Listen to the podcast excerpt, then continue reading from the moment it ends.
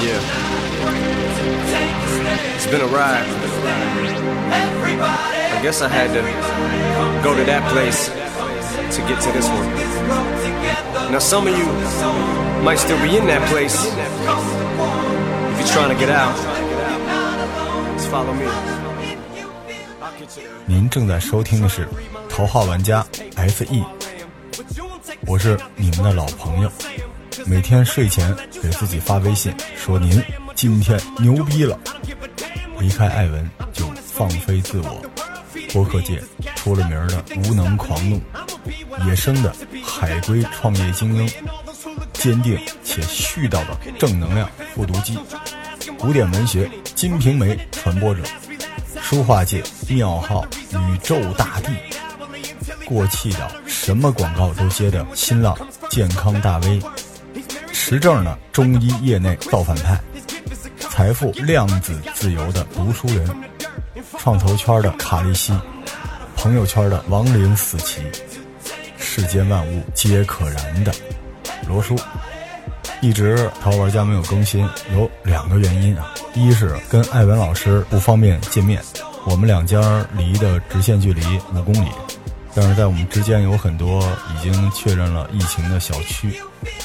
而且艾文老师呢，上有老下有小的，保护好自己和家人，就是不给国家添麻烦。我们本着这个精神呢，这段时间就没有录音。第二是我们也不想抢占疫情的网络资源，蹭疫情热点、收割流量的做法非我们所愿。但是您听到了这期有两个原因，一个是了解我的人都知道啊，老罗性如烈火，看到不好的一定要骂。而且必须骂痛快，因为是骂人嘛，所以可能不涉及蹭热点圈粉什么的，我能自洽。第二是，老有听众私信我说，你们这个能不能代表播客啊，在疫情中说点什么？我跟您说啊，我没资格啊，我代表不了，我真代表不了播客，有声书和这个哄睡主播才能代表播客。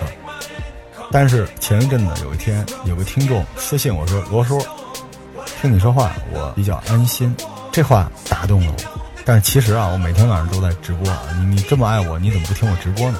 论平台推送的魔幻标准啊，大家如果呃想和我们互动的话，在《耕读记》这个专辑下啊，每天晚上都有直播啊。我们一般在这个直播里边给大家读读古典文学，但是自从疫情爆发，我们每天晚上都有晚安武汉的。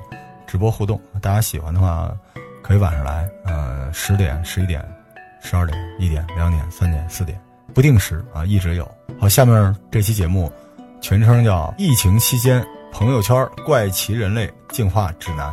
所以未满十八岁的同学啊，因为这个节目涉及到粗口和强烈的攻击性观点啊，所以请在父母的陪伴下收听啊。今天呢，咱们要说的是朋友圈儿。我呢，给大家发发我最近朋友圈里的一些见闻啊，以及我净化朋友圈的手段。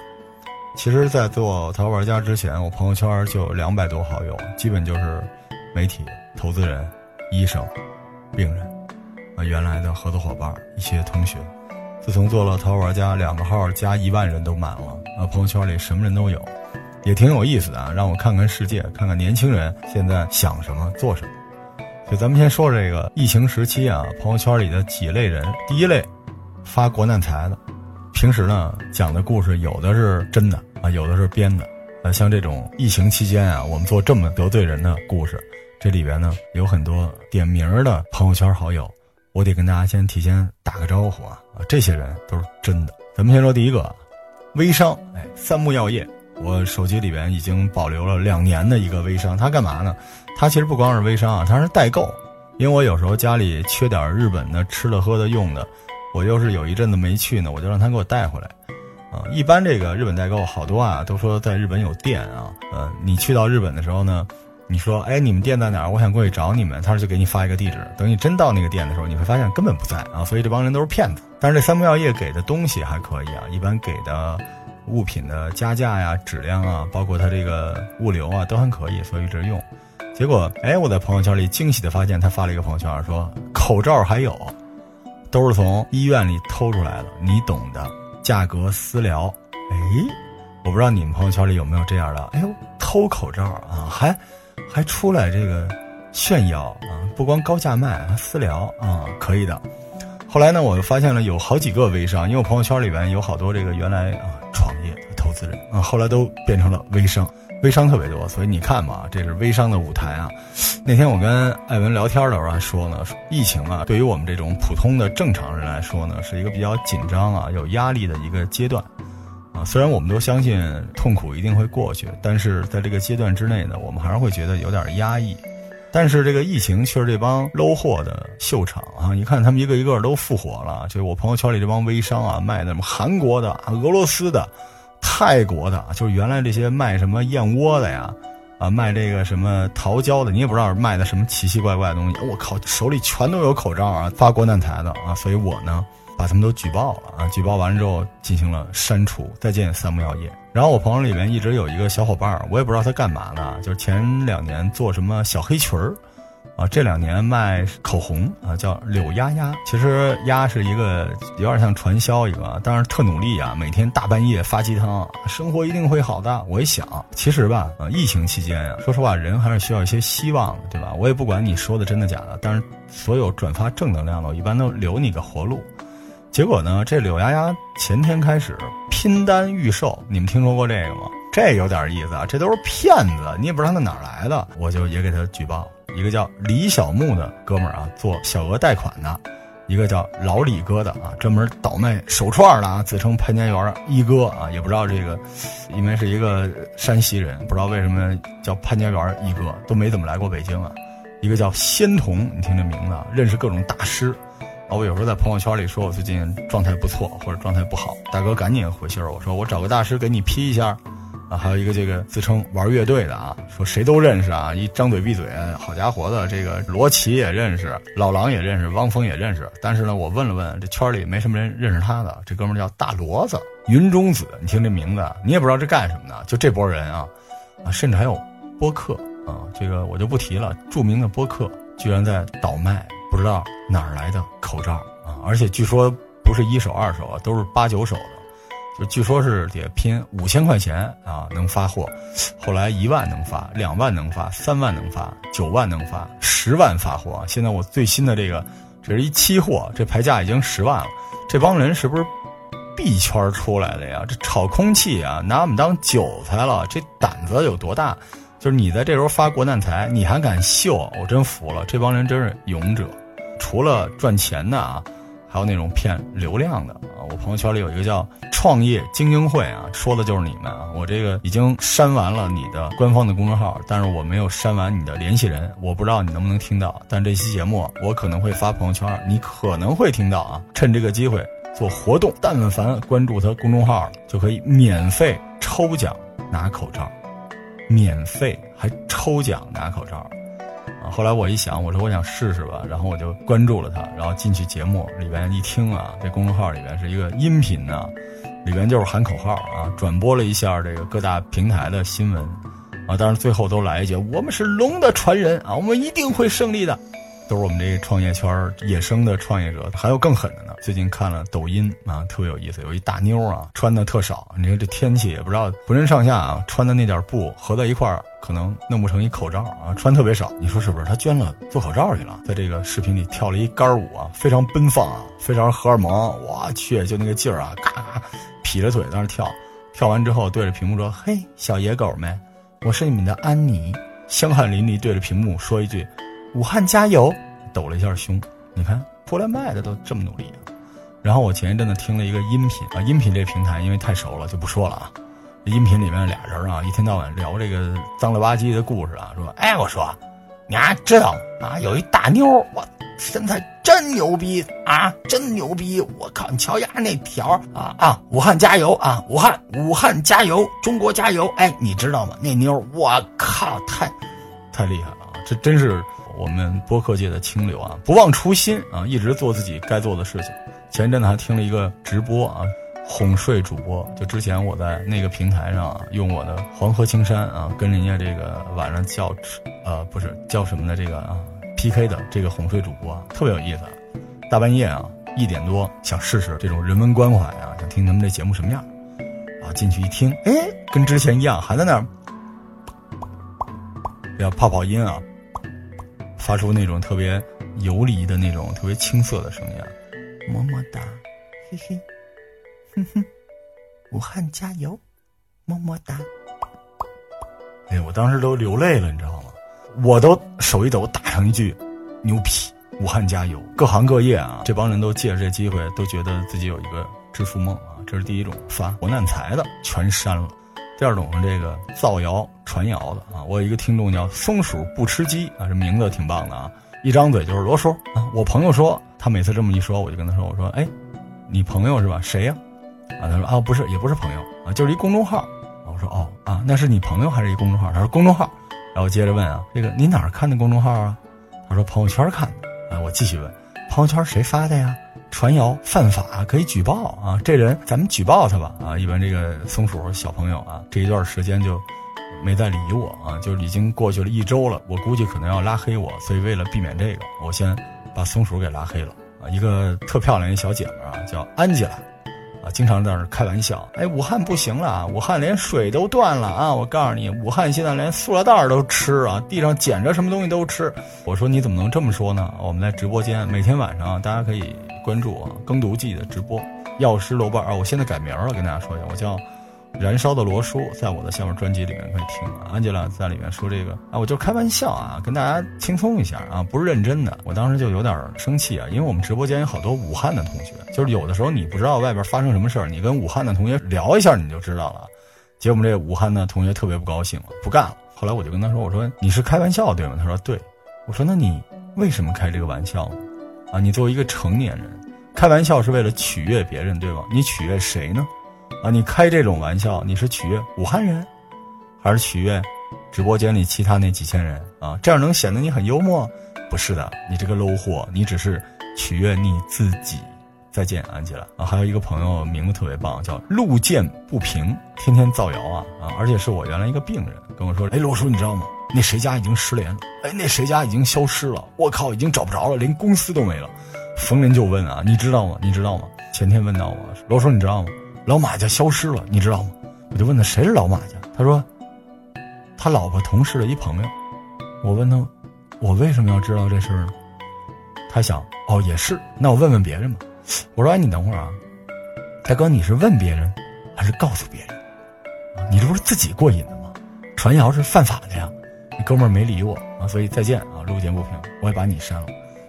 我妈妈有一个病人啊，孙姐。那孙姐天天呢指点我人生应该怎么做。每天我想知道我妈那一代人不转不是中国人啊什么的啊，就那些公众号基本都是孙姐发给我的啊。孙姐现在满世界啊，在所有的群里面就说危险啦！我靠，赶紧去买菜。前一阵子说是没有牛奶了，后来没有馒头了，没有酱豆腐了。我预测榨菜要涨啊，白醋不行了啊。我觉得孙姐啊一直在做一个梦。二零零三年啊，那个梦还没醒呢。我跟大家说啊，这囤菜真没必要啊，因为你说你买了你不吃，在冰箱里烂着，然后超市一看你买了，他也备货，到最后卖不出去，两败俱伤，对吧？吃什么买什么，所以我一直觉得孙姐，你说他不会是超市的托儿吧？朋友圈里还有一个大美人啊，一个混血啊，自称是混血 A I A 谭雅，你听这名字啊，你你你明白了一些什么？谭雅老师呢，经常在朋友圈里分享一些神奇的手机录屏。你们肯定看过，对不对？在你们的群里面，手机录屏，一张嘴，我靠，我靠，完蛋了！背景声音啊，还有尖叫声啊，疫情来了，然后哭声，我好痛苦。克洛佛档案吗？谭雅，你是不是听黑水公园听多了？我就想问啊，你那个手机录屏里，哎呀，无论是真是假，你发这个图什么？我想说一句啊，祸乱军心的都军前正法。所以咱能不能不传谣、不造谣？其实我一直有一办法，让大家不传谣、不造谣，特简单。国家能不能定一政策，举报传谣、造谣的给钱？这样造谣的咱不敢说，但所有传谣的人啊，摇身一变都会变成正规军去抓那些造谣的。第三类人啊，传播负能量，这类人挺有意思啊。一般就是高知来了啊，梁 Sir，梁 Sir 特别有意思啊。梁 Sir 每天都假装在美国啊，就一看 NBA 呢。老是发张图片，金州勇士的现场啊，但是这个三年了，发的是哎同一张图片。梁 Sir 现在的工作呢，就是每天假装自己是公知啊，一天天的冷嘲热讽国家的所有政策。你们身边有没有这种人啊？来不来什么都拿国外说事儿啊？哎呀，美国就说了应该怎么着着，来美国是这样的，你们中国你们这怎么着怎么着？你这么爱美国，美国知道吗？啊，你这么爱美国，美国让你去吗？梁 Sir，加油啊，哥们儿！我觉得啊，中国的四线城市的青年需要您给他们讲讲，您从我的朋友圈里看来的美国。但是您跟他们说的时候，您说国家不好那段，跟我没关系。有一个大帅哥啊，叫宋，特别有意思啊，天天朋友圈里发啊，这发好几遍。大家知道最近日本不是捐了点东西吗？哎呦，高潮了！你瞧人日本人多文化，恨不得这个莫欺少年穷啊！这日本牛逼，中国就会说武汉加油啊！你瞧人家日本，首先啊，哥们儿，就是那些词儿，他也是中国人，中国的企业从日本买回来的。第二，在这种时刻，最好听的话就是武汉加油，中国加油。您秀的那点东西，让人觉得您智商太低了啊！所以我也不看了，再见啊！我已经把您给删掉了。有一个叫花泥的小粉丝儿啊，在听我节目，最早从老罗长白草就听，听到现在啊，天天朋友圈里边，哎呦，这帮外地的要回来了啊！我完蛋了！你们让这帮外地的回来要干嘛呀？这帮人，花泥，你也不是北京的，咱能善良点吗？朋友圈里边还有一设计师啊。微信名叫秦家大小姐，天天不想上班，每天朋友圈里面发，公司有病啊啊，什么效率啊啊，让我们在家办公，神经病啊！你们这体系开个会，二十分钟的事，你说俩小时都说不清楚。大小姐，您说都对，要不您别拿工资行吗？现在啊，一多半吐槽公司远程办公的人，他不是想在家工作拿工资。他是想在家什么也不干拿工资，啊，临了您还吐槽公司，我祝您失业。所有吐槽自己公司的人，你一定会失业，你一定要相信这个。还有这个一个大哥叫形式主义，特别有意思，天天给我发私信啊，罗叔，你看红会了吗？啊，红会这点事儿，慈善机构都他妈是骗人的，我告诉你说，没他妈一个好东西，这帮人都是骗人的，我他妈再也不相信慈善机构了，我再也不捐款了。我就问你说的对。你捐款了吗？哎，没有。有一个大哥叫叉叉叉啊，这大哥义愤填膺的啊，来不来的就是非洲的庄稼黄了呀，以色列那边的天气不好了呀，天天发朋友圈啊，质疑不是质疑中国，这比梁 Sir 高级，他质疑地球啊，天天发这个。然后今天是武汉有人住不进医院，苍天啊，怎么能让他们进不去医院呢？啊，你也不知道他质疑谁啊，可能是质疑这个人间吧。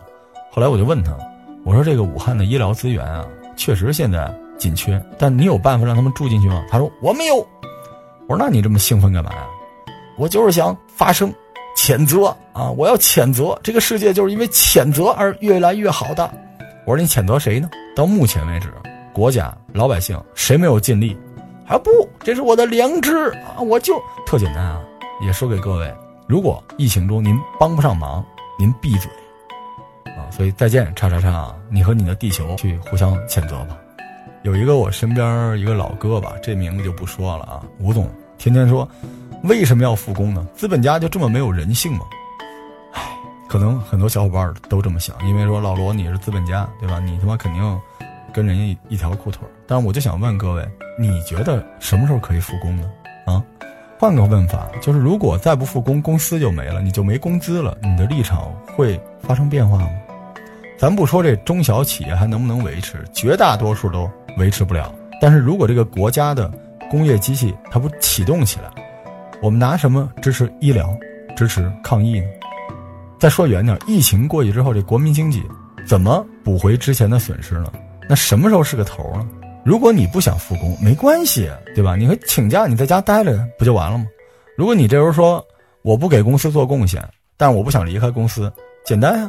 停薪留职呗，有各种办法。有一个大哥叫托尼，托尼天天在这个群里说：“哎呀，完了啊！每天关注啊，哪儿又出现了两万个病例啊？哪儿又出现了几千个病例？完了啊！这复工了，整个这大潮完全完蛋了，已经彻底完蛋。天天这个，我想问一句啊，托尼老师，为什么你的眼里只有山河破败啊？你看不见一方有难，八方支援吗？这是一多感人的场景啊！你能不能阳光点？最后一个神奇的朋友啊，是我一个叫威瑟的朋友，每天发朋友圈，都怪那些该死的武汉人啊！我没跟他互动，直接删了啊！我跟大家捋一下啊，疫情期间的这些消息源，只有两种功能，一个是加油、帮忙的，哎，这是一种，肯定有啊！每天通报疫情，告诉大家你要饭前便后要洗手啊，不要传谣造谣啊。分享一些这个正能量，还有一种，他就想趁机捞一波流量。趁机捞流量呢，有特别明显的标志，你就看，标题耸人听闻或者摇旗呐喊的都是第二种。所以各位朋友啊，独立思考。其实啊，罗叔啊，管不了你们看不看这些信息，但是我想管管，说你看就看吧，你为啥转发呢？你图啥？第四种人作秀的，哎，咱们就说这个捐款和。募捐，我有一个好朋友叫阿达，阿达特别牛逼啊，每天就是什么这个时尚巴扎啊，有什么会啊，他都能去。但你也不知道他去没去啊，在朋友圈里说他去了啊，但是照片呢，你一看，嘿，跟这个这个大 V 放出来照片一样啊，难道他是大 V？阿达每天在朋友圈里都喊啊，一方有难八方支援。一开始我还特别喜欢啊，我觉得这孩子挺正能量的，虽然这个过度摇旗呐喊，但从来没有说没用的。结果直到前两天啊，发了一个新的变种的鸡汤。跟我一起用真金白银为武汉加油！我一听，我操，牛逼了啊！这要干嘛呀？捐钱了，捐了多少钱呢？啊，捐了一口罩，一个口罩，我算了一下啊，也不少钱。但是您要是号召大家跟你一样为武汉捐口罩的话，您能不能在您那个照片下边啊，您握拳的那个青筋都爆出来了，为了捐一口罩，握拳那只小臂下边，给一个捐款通道的二维码行吗？您要是有这二维码，我就不删您了。每个人呀。都在自己能力范围内做点事情，这是应该的，啊，你有钱你可以捐啊，如果你不愿意捐钱，你说出点物料，或者我可以做点社区的志愿者啊，但前提是您能做志愿者啊，咱别来这个道德绑架，实在不行，您保护好自己和家人就行了，啊，咱们不是逼着谁非要做什么，但您就捐一个四块钱的口罩，您发个朋友圈，吃相稍微欠眼，还有一个资本啊，一样资本，陈彤。陈总特别牛逼啊，搞募捐，啊，那个捐给我们，我们就整合之后捐给人家有官方捐款通道。后来我想了想，也对，得先关注他们这个投资公司这个公众号啊，他们这投资公司啊，前身是币圈的，你们懂的啊。哎，有一个小哥们儿啊，叫 US Dollar，特别有意思啊。第五类人啊，咱们说说这资本和媒体。这没什么大毛病啊，人家经常就是发个口号，我们和武汉在一起啊，然后你点进去一看，他旗下的投过的一些公司为武汉做了一些什么事情，我觉得这都很好啊。但是我原来有这个圈里的一些老师们啊，大家别对号啊。有人说这个我们和武汉在一起啊，这个怎么在一起？点进去一看，所以我们进了一批特别好的红酒，我们也跟武汉在一起。我们为了支持武汉，我们决定今年再加一次去河西走廊徒步。啊，这么一个团队建设，看是不是很魔幻啊？我有一个中医的朋友叫玄黄老僧，这名字不知道，我一直以为是一游戏的人物呢。每天发朋友圈，中医必将拯救世界，一声叹息。啊，有一个叫欧记神医的一大哥，标题党，每天发的朋友圈都是有这么一句，我不知道你们见没见过啊。谁谁谁欠中医一个道歉，一时间啊，你看这朋友圈里谁都欠谁一个道歉，你道什么歉呀？你努力奋斗吧你啊！然后朋友圈点进去一看，哎，跟前面那个玄黄老僧发的“中医必将拯救宇宙”是一样的。百草国医沈大夫发了一个朋友圈，病人都说中医好，一点这个前提啊，卧床三十年的病人他站起来了，可以走了。大哥沈大夫，我跟你说啊，那是一个段子，那是前两天那个地心引力有人发那个，那不是说中医能把人治起来的。我一个哥们叫神针阿离，然后跟我说，老罗，我有一个独门秘方，提升免疫力的，大幅提升免疫力，咱明年大干一场啊！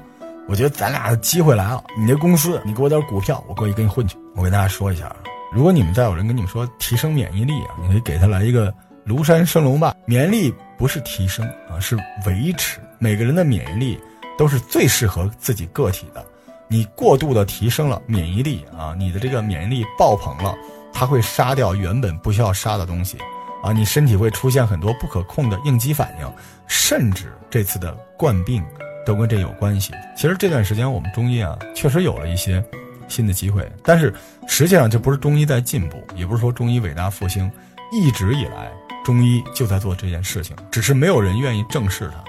其实中医一直作为现代医学的一个好伙伴儿啊，和现代医学西医一起发挥了作用，在一些慢病的控制啊、并发症的控制啊、预防等等方面，一直发挥了重大的作用。但是，所有的野生的中医以及这些小报媒体们，偏偏就不把这种事儿作为首选，而只聚焦那些神乎其神、一针就好，恨不得老中医看你一眼，你这冠病就好了。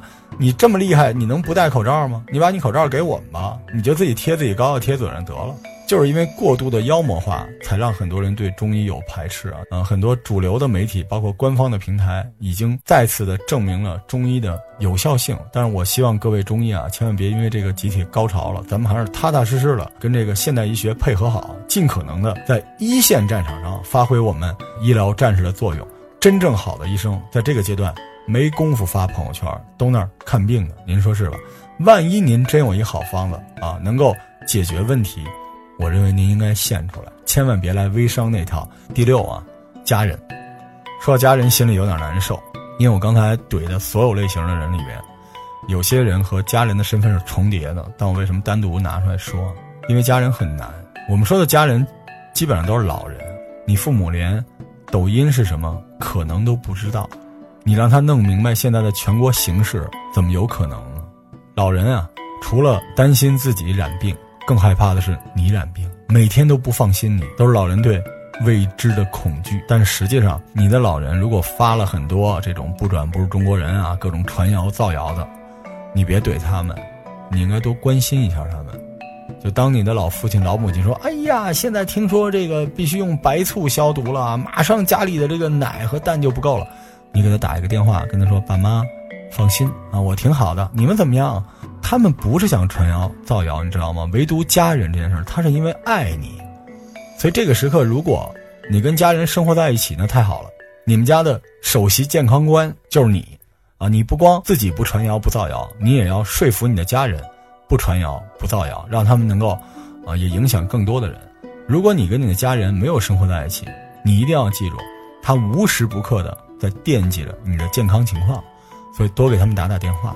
你想象一下啊，如果你家的老人他们在朋友圈里边听到了这个世界描述这个世界是什么样，我给大家形容一下啊。南方澳大利亚大火，美国是这个流感，然后韩国啊、日本这将来不让咱们中国人进入了，东南亚不让咱们去了，俄罗斯放下东西转身就跑了啊，欧洲也不让咱们去了，四川地震，口罩也没了，医疗资源也不够，走在外边啊，随时随地都能传染。你说你这些老人每天如果他们天天看都是这破玩意儿，你说他们能放心吗？我们所有的怒火都是指向外人，从来不喷自己人。你神经病，喷你自己，赶紧啊，听节目听到这儿。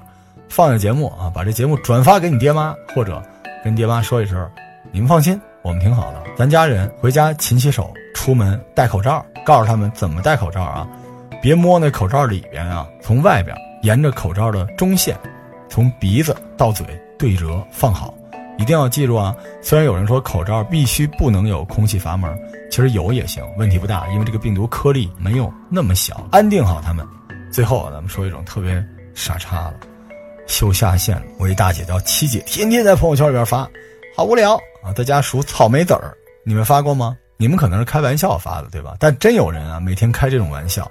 我想问，我想问，我想问，这种玩笑是图什么呢？呃，请问玩笑是干什么使的？是取悦谁呢？就跟我们刚才说那个同学是一样的。你是觉得看到你数草莓籽儿的人会觉得你特别优秀吗？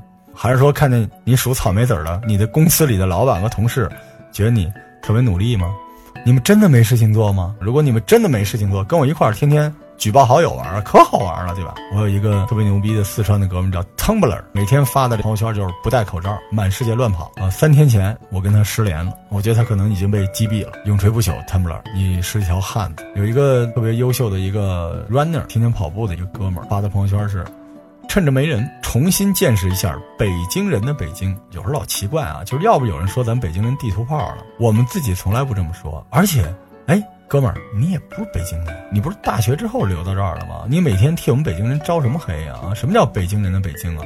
就每天这北京人的北京干嘛呢？在故宫照相。神奇了吧，在天安门照相，在香山照相，在什刹海照相，天天出去玩照相。你这么玩不太好，我希望你早日失联。有一个大哥叫燃烧自己炫富，发一车标宝马，旁边搁一口罩。大哥，二零二零年了，还有人拿宝马炫富呢？最有意思的是一个小姐姐啊，原原来参加过我们连麦，萨曼萨啊，挺漂亮一小姐姐啊，啊，经常在这个朋友圈里露一半球啊，说这个我爱武汉，武汉加油啊，就特别的努力。而这小姐姐想出一大招耍赖啊，有男朋友了啊，她男朋友我也认识，怎么耍呢？在这个群里边，原来啊，半夜里边发一句，好饿，你们见过这种姑娘吗？孤单、寂寞、冷，你能陪我吗？就这种啊，已经有男朋友了啊，在朋友圈里发什么呢？谁能给我点口罩啊？好怕怕！我紧接着啊，无数人在底下跟帖，给我地址，给我地址，给我地址啊，跟了几十帖。这个帖子最底下那个是她男朋友，男朋友问说：“咱家这些口罩，都他妈谁给？”感谢疫情啊，给了我们一个朋友圈瘦身的机会。疫情期间，朋友圈怪奇人类的进化指南，我相信对各位是有用。一直以来啊，咱们社交媒体官方引导的方向是两个极端。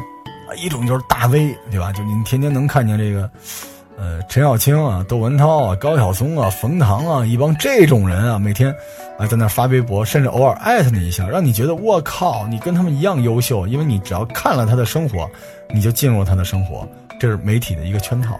还有一种是什么呢？就是比你 low 一万倍那些卖丑，天天对着镜头出洋相、抽嘴巴、抽自己嘴巴、吃屎的这种人。这种人呢，有人看完之后解压，但是我发现一个问题。巨 low 的和巨牛逼的中间正常人，其实，在朋友圈里边是没有机会曝光他们的观点的。你没发现吗？我们好像不太关注正常人，哎，所以这次疫情，终于让我们有个机会近距离的观察身边的正常人，这样呢，也方便你去筛选陪伴你以后生活的朋友。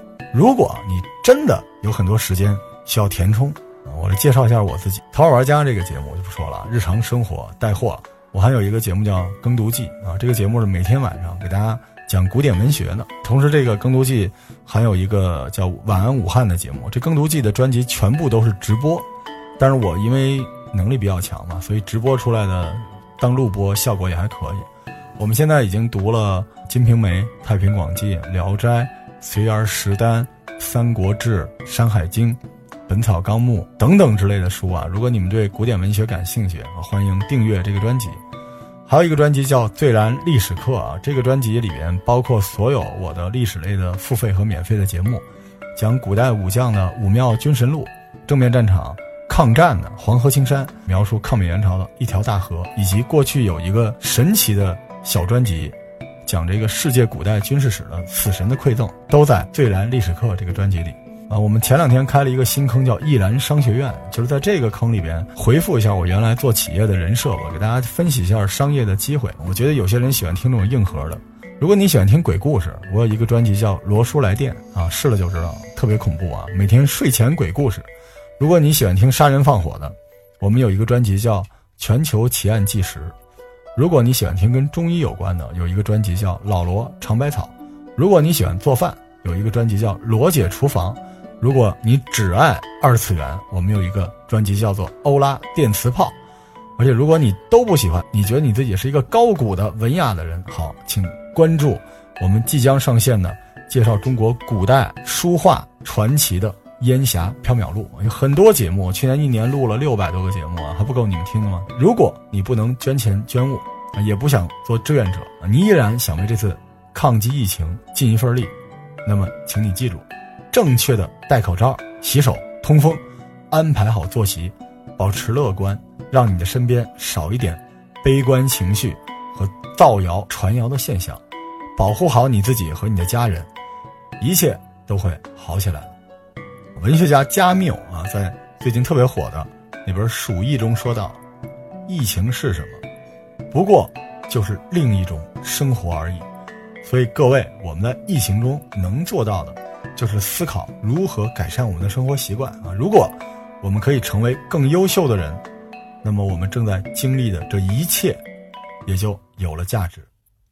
这篇节目录制的前夕啊，我的好朋友陈潇医生出征武汉，自己报名去了。